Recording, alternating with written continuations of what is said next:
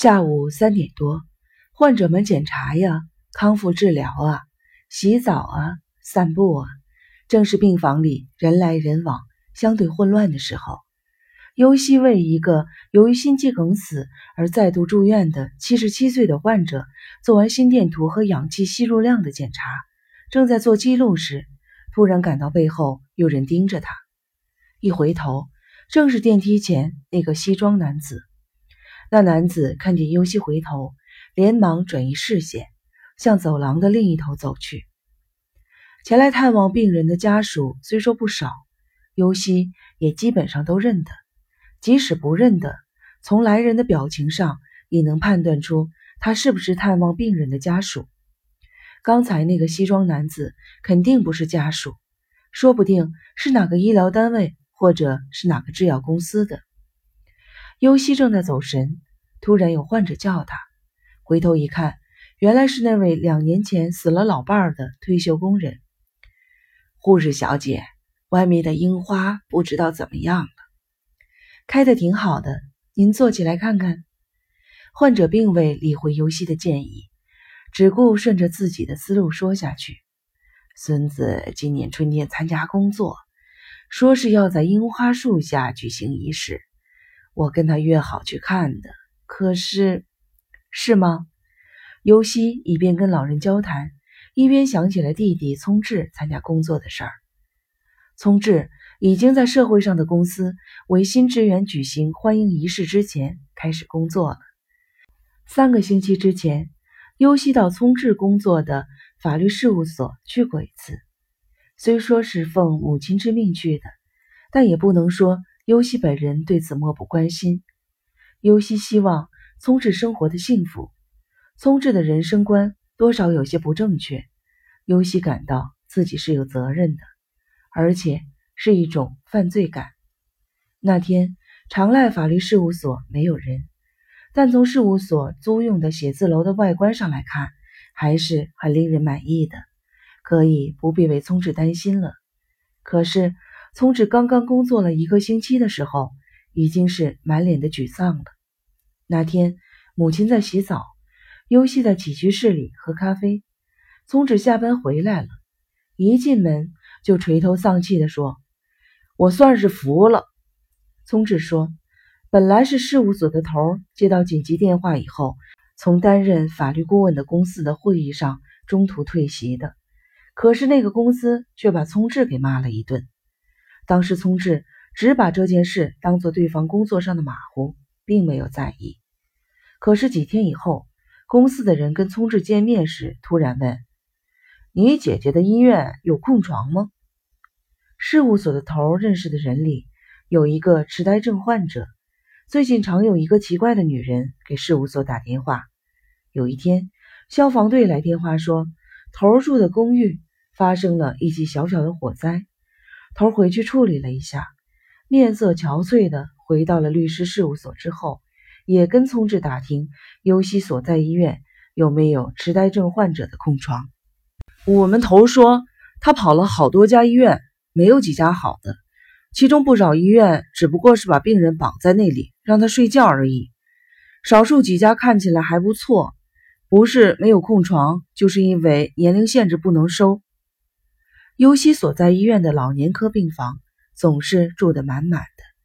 最近有一个痴呆症患者死了，空床倒是有一个，不过眼下病房人手紧张，不打算接收新病号了。为此，病房已经给院领导打了报告。而且，眼下这个想住院的患者病到什么程度也不清楚，住院的事儿不好说。于是对聪智说。先来医院检查一下，好不好？打那以后，尤西还没有跟聪智打过照面，也不知道聪智的头找医院的事落实了没有。尤西的日常护理工作做完以后，刚回到护士值班室，一个护士把听筒递给他说：“您的外线。”尤西以为是聪智，接过电话说：“喂，我是九板尤西。”没有答话。连续说了好几声，还是没有回答。听到的只是对方的呼吸声，像往常接到无言电话时一样。尤西啪的挂上了听筒，一抬头，看见一个因痴呆症住院的老人正光着脚从值班室前经过。痴呆症患者的病房在病房楼的西头，原则上只接收身体还算健康的老人。虽然痴呆症患者的病房安装了矮的栅栏门，但还是不免有患者跨了过来，在一般病房这边溜达。刚才那个老人就经常这样做。尤西急忙地跑出值班室去追老人，只见老人已经跑到大厅，抱住了那个西装男子，就是尤西见过两次的那个西装男子。老人高兴的不知说什么好。大声的叫着，上上下下的抚摸着西装男子。西装男子则是一副不知所措的样子。看见尤西走过来，西装男子毫不狼狈，低下头正要离开，老人一把抓住了他的袖子。“您怎么了？”尤西把手搭在老人肩上，亲切的问道。“这是我的一郎啊，我跟你说过的。”我那个分别了好多年的儿子来接我回家的。老人兴高采烈地对尤西说：“是来看您的。”尤西纠正着老人：“分别的时候才五岁，长这么高了，长了出息回来了。”老人笑的嘴都合不拢了。这老人根本没有孩子，老伴儿也已亡故，是他的侄子给他办的住院手续。尤西知道这个老人又发病了，急忙顺着老人说：“好，真好，咱们回家去好吗？”老人点了点头。尤西转身对西装男子说：“您帮我把他搀回病房，可以吗？”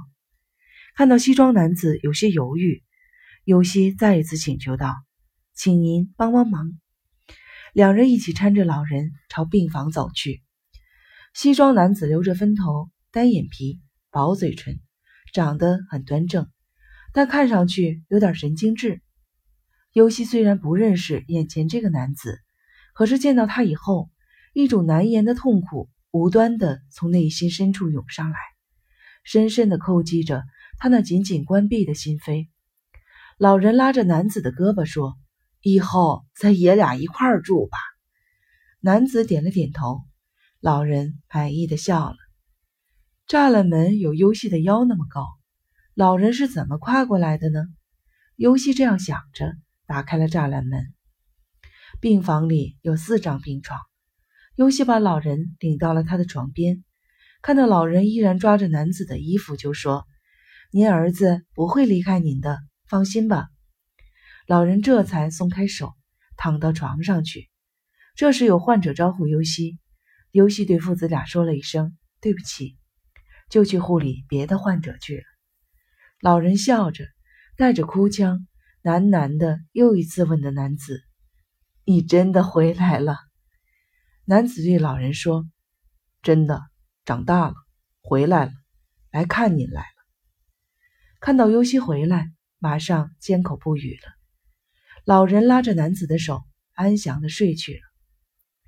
尤西向男子道谢：“太谢谢您了。”男子轻轻地抽出手来，转向尤西。他西服上的正章引起了尤西的注意。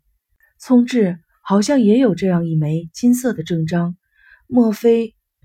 二人走出病房，来到了走廊里。尤西问道：“请问您贵姓？”